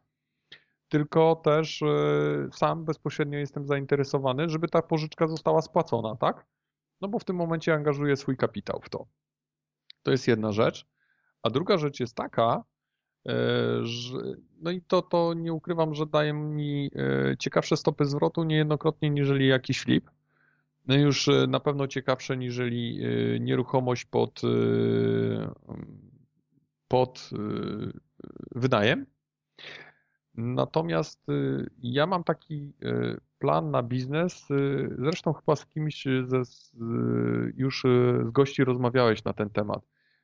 I ja się skłaniam do opcji, że trzeba zgromadzić gdzieś koło 2 milionów kapitału, zakupić za to e, kilkanaście, kilka e, nieruchomości e, i dopiero wówczas masz tak sensowny, na sensownym poziomie tak zwany dochód pasywny. I to mnie powstrzymuje przed zakupem takiej powiedzmy mam 100 tysięcy nadwyżki nieruchomości i szukam e, nieruchomości, nie wiem, tam, jeśli 100 tysięcy to jest średnia cena rynkowa, no to wiadomo, ja szukam gdzieś za 60-70%, e, nawet do jakiegoś remontu czy coś takiego i dopiero wynajmuję, tak? I to mi e, daje zwrot z kapitału na poziomie tych 6-8 jak jestem w tym dobry, zresztą co, co podkreślasz w audycjach, warto być w tym dobrym, no to nawet 12% i więcej. No i to, to jest fajna, fajny sposób, tylko dużo kapitału zamrażam na dość długi czas y, i, i tutaj mogę się posiłkować jakimś lewarem w postaci kredytu hipotecznego i tak dalej. No, wszystko, wszystkie te możliwości rozumiem i wiem jak, no bo sam e, pośredniczę w udzielaniu pożyczek i tak dalej, w negocjowaniu tych umów kredytowych i to wszystko znam od tej strony bardzo dobrze. Natomiast no powstrzymuje mnie jedna rzecz, że yy, w tym momencie szybciej i bardziej efektywnie jestem w stanie przez te pożyczki pr prywatne pomnażać yy, zarówno swój kapitał, jak i inwestorów i dopiero tak na poważnie chcę wejść w inwestycje nieruchomościowe na poziomie już pewnego cashu, który mogę wrzucić jednorazowo. Dlaczego? Dlatego, że wtedy znajdę osobę czy firmę, która będzie się tym zajmowała i to będzie mi jakiś tam ułamkowy koszt. A moim celem jest dojście do pewnych dochodów pasywnych, tak? Czyli dochodów, których ja już nie muszę e, doglądać. W tym sensie, że, że mam inne e, ludzi albo wyspecjalizowane firmy, które się tym zajmują, a ja czy jestem w Polsce, czy za granicą, czy pracuję, czy nie pracuję, co miesiąc na konto wpływa mi określona suma pieniędzy i w tym wypadku E, ja celowo powstrzymuję się od y, pewnych inwestycji w nieruchomości, aczkolwiek to nie jest tak, że jak zdarzy mi się okazja, nie wiem, e, kupienia e, jakiegoś mieszkania 30-40% poniżej ceny rynkowej, to tego nie zrobię. Wręcz przeciwnie, no jak y, szukam cały czas takich okazji i nawet jestem gotów, y, zresztą to paru pośredników wie, zapłacić y, całkiem fajną prowizję za, za znalezienie mi takiej nieruchomości. Bo wtedy, czy ja ją kupię, czy któryś z moich inwestorów, to już zupełnie inny para kaloszy. Ja do tego bardzo elastycznie podchodzę.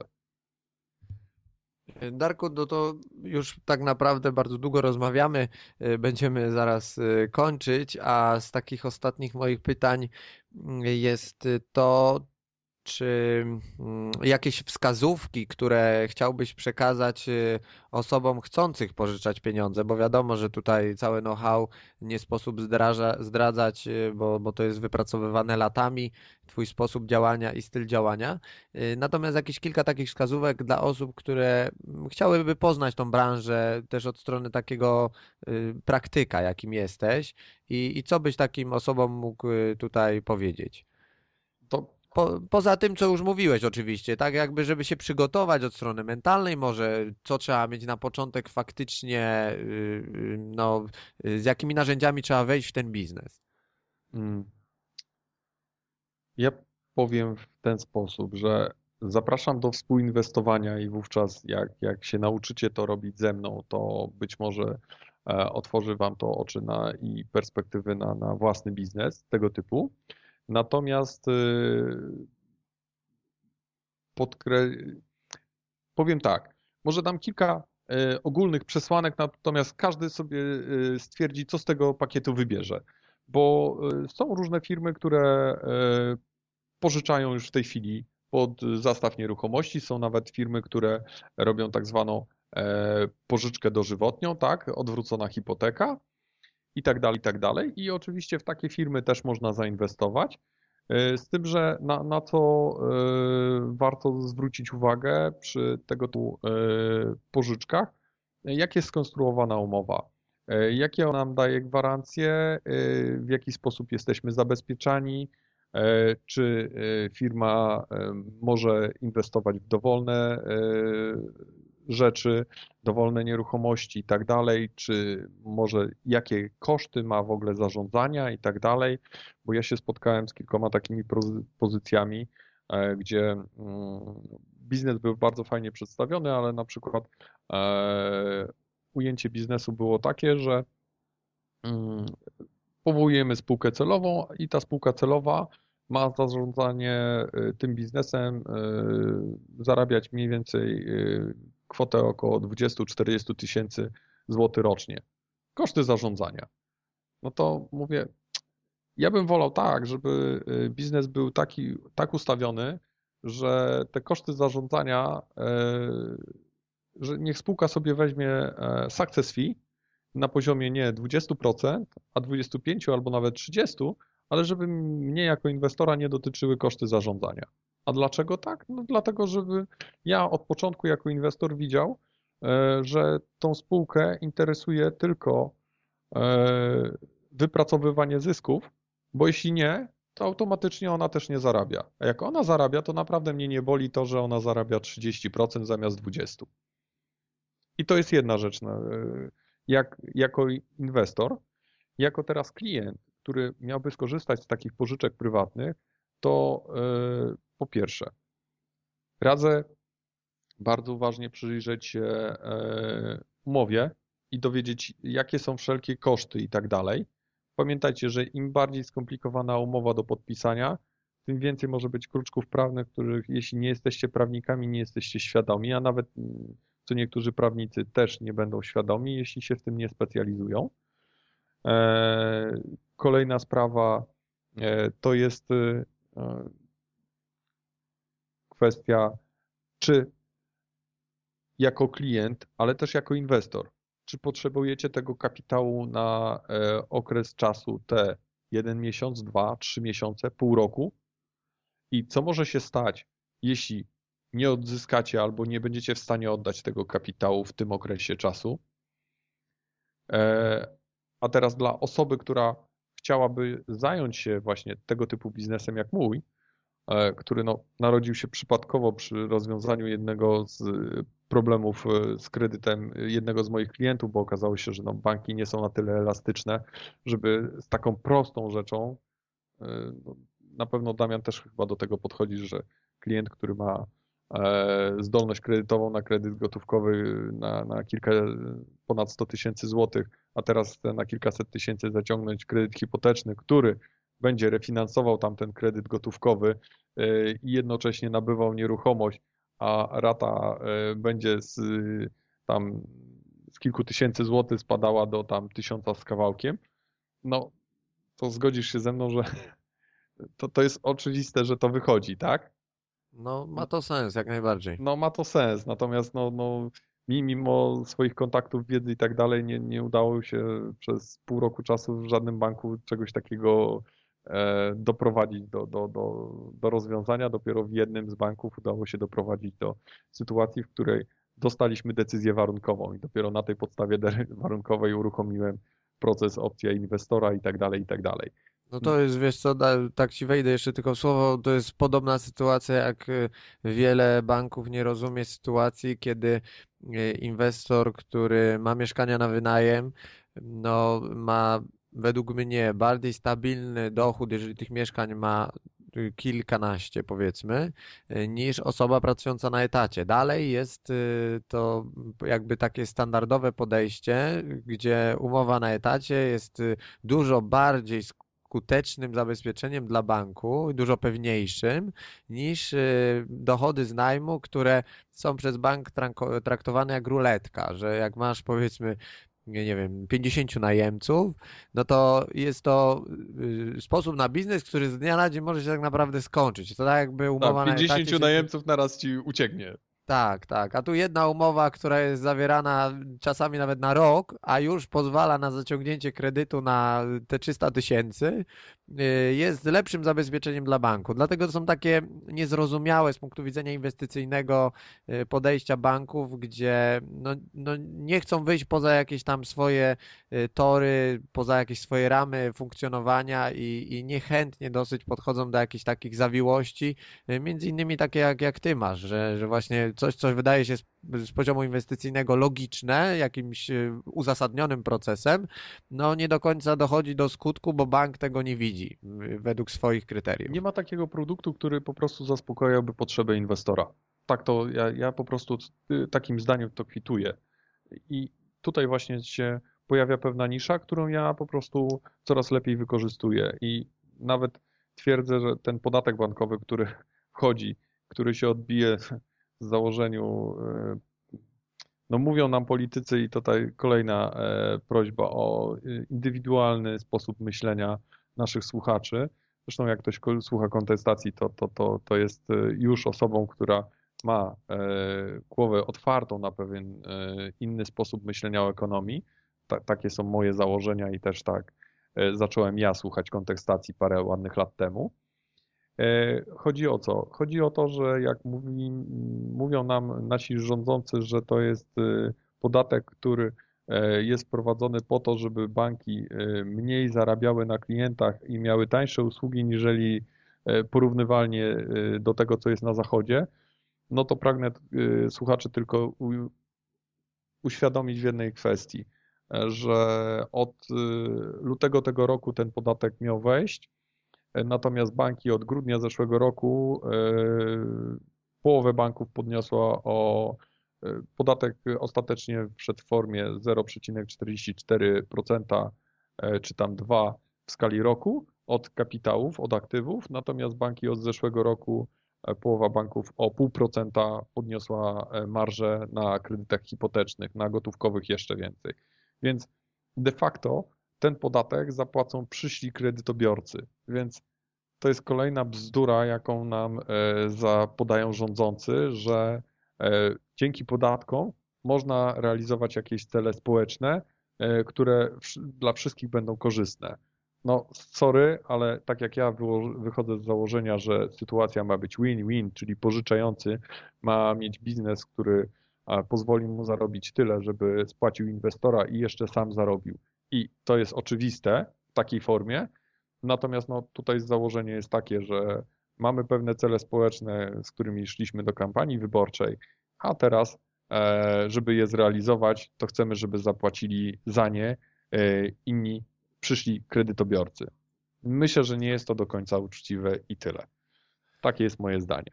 A wracając do, Damian, do, do tych e, wskazówek, albo jak cech, jakimi kieruje się biznes, to ja może powiem o kilku e, swoich. Dla mnie przede wszystkim mam pewne wartości, e, którymi ja się kieruję.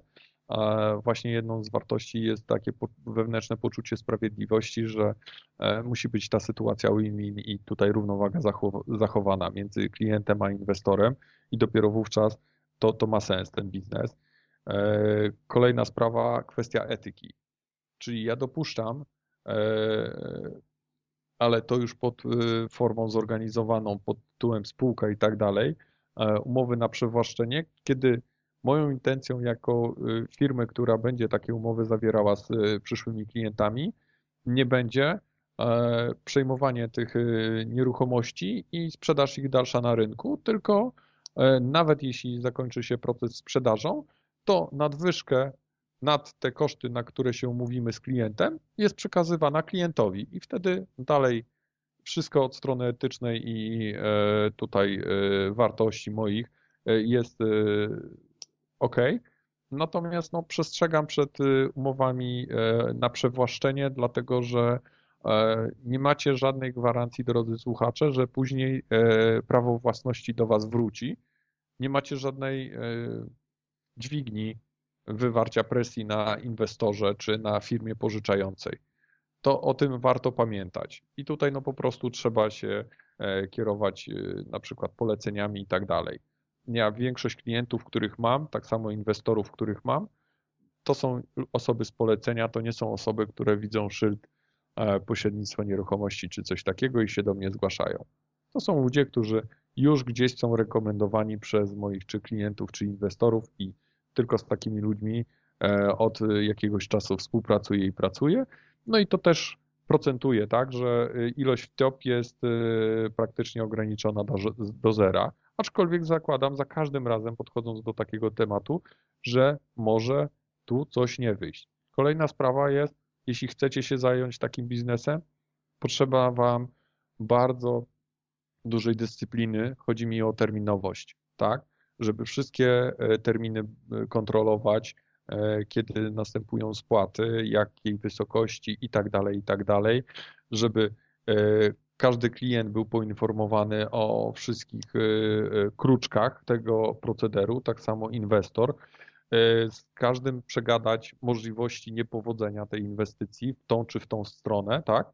ale też dać pole jednemu i drugiemu już na etapie zawierania tej umowy do pewnych działań elastycznych, bo jeśli ja klientowi e, powiem, że jest taka możliwość, że jak będzie miał pieniądze wcześniej, może spłacić wcześniej, no to w tym momencie no, to jest dla niego dobra wiadomość, tak? E, natomiast jeśli inwestor też jest o tym powiadomiony, no to w tym momencie no, on się godzi z tym, że może się inwestycja zakończyć szybciej, no ale za to trochę lepiej zarobi na niej, tak? I w tym momencie znowu jest zachowana ta równowaga między celami jednej i drugiej strony.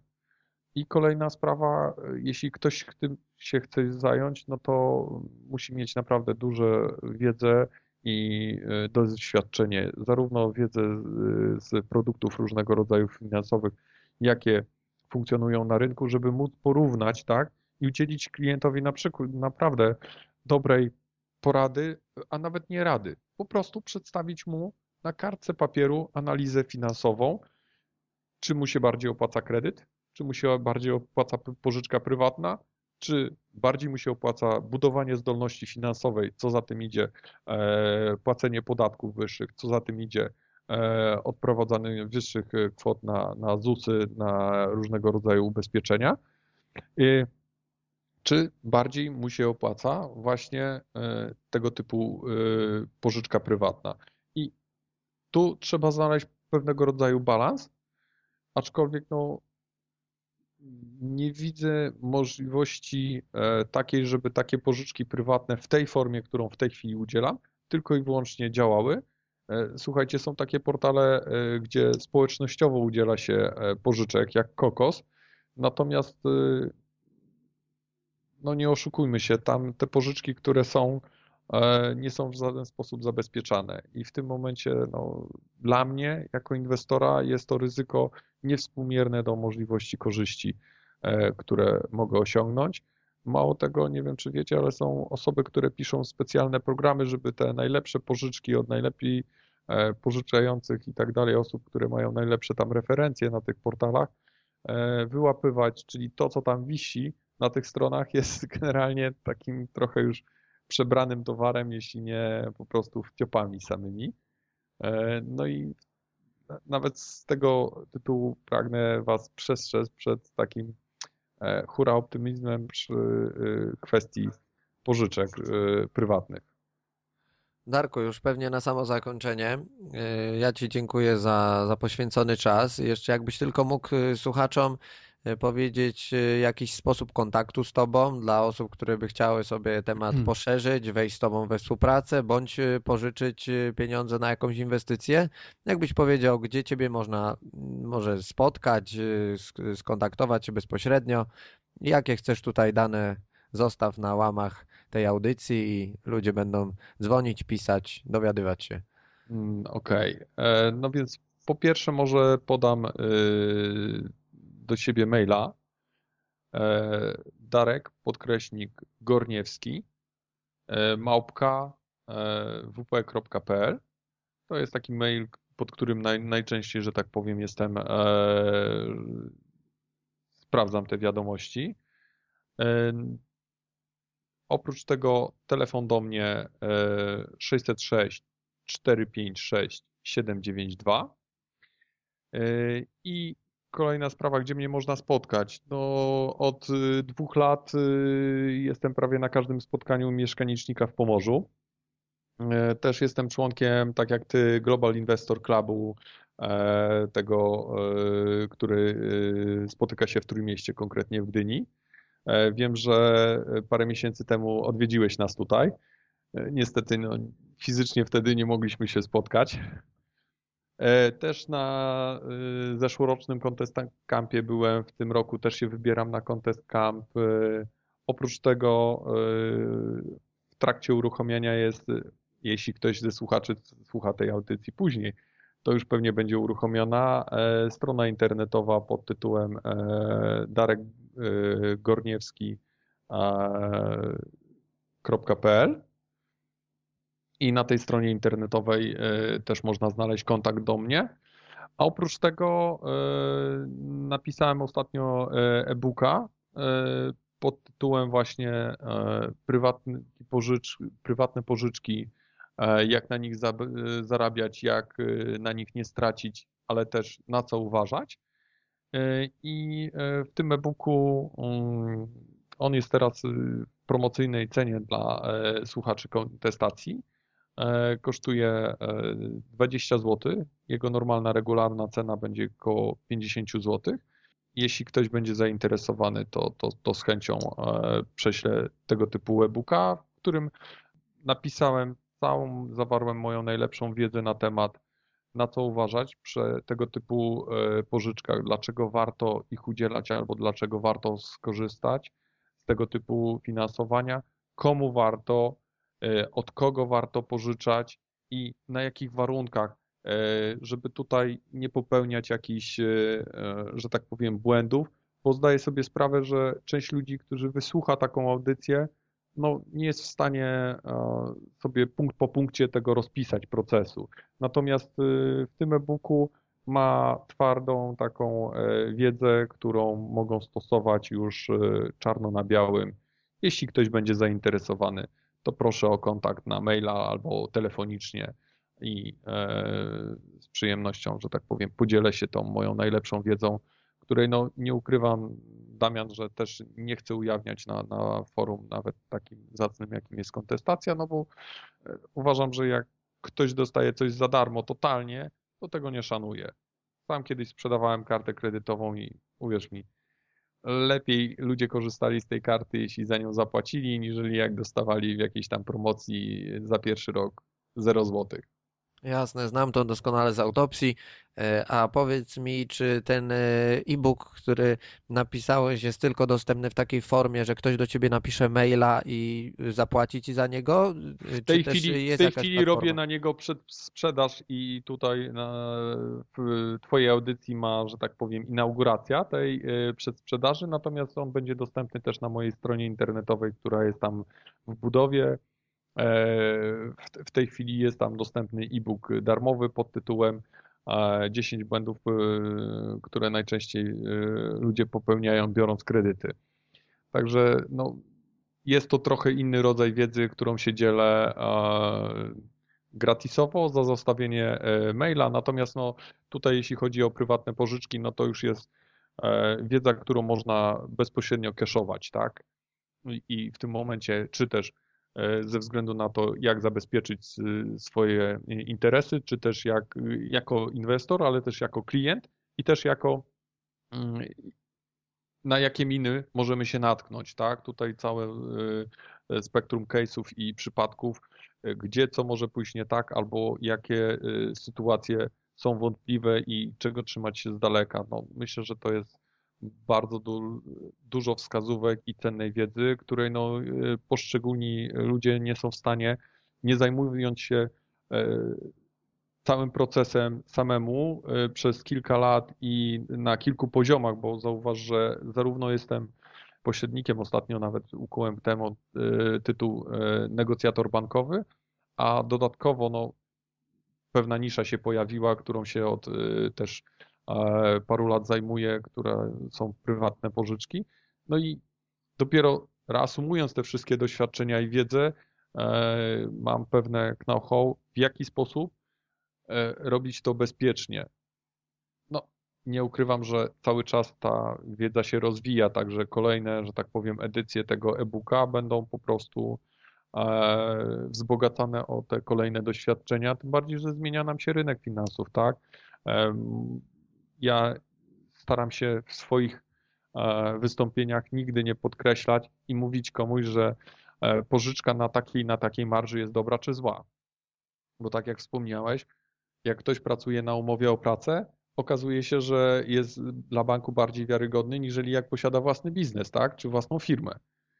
I, i tutaj no, jest y, tak samo z pożyczkami prywatnymi. To, to, że jakaś firma e, udzieliła ci pożyczki prywatnej, to nie znaczy, że w pewnym momencie e, nie, nie może zażądać jej zwrotu albo wcześniej, niezgodnie z umową, albo będzie miała jakieś tam ukryte paragrafy. Na co no, dużo jest tego typu rzeczy, na które warto zwracać uwagę i które warto sobie uświadomić, zanim albo powierzymy swoje pieniądze tego typu firmie, albo sami będziemy chcieli się tego typu działalnością zająć, lub też e, jako klient będziemy chcieli pożyczyć w tej formie pieniądze od czy to spółki, czy to od osoby prywatnej i tak dalej, i tak dalej.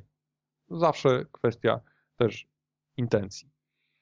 No Dobra. super. Mam nadzieję, że, że ta ilość wiedzy, którą przekazał Wam Darek, wystarczająco Was zainspiruje do zgłębiania tematu. Dla chętnych odsyłam do e-booka czy też e, strony bądź bezpośredniego kontaktu z Darkiem.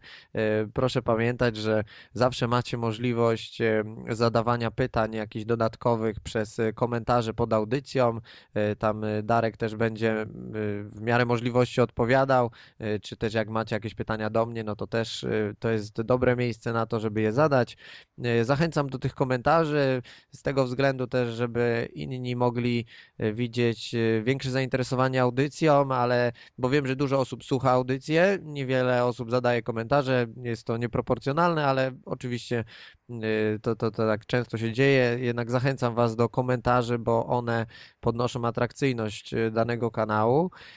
Darku, ja Tobie dziękuję za, za poświęcony czas, za Twoją wiedzę, którą się podzieliłeś z nami.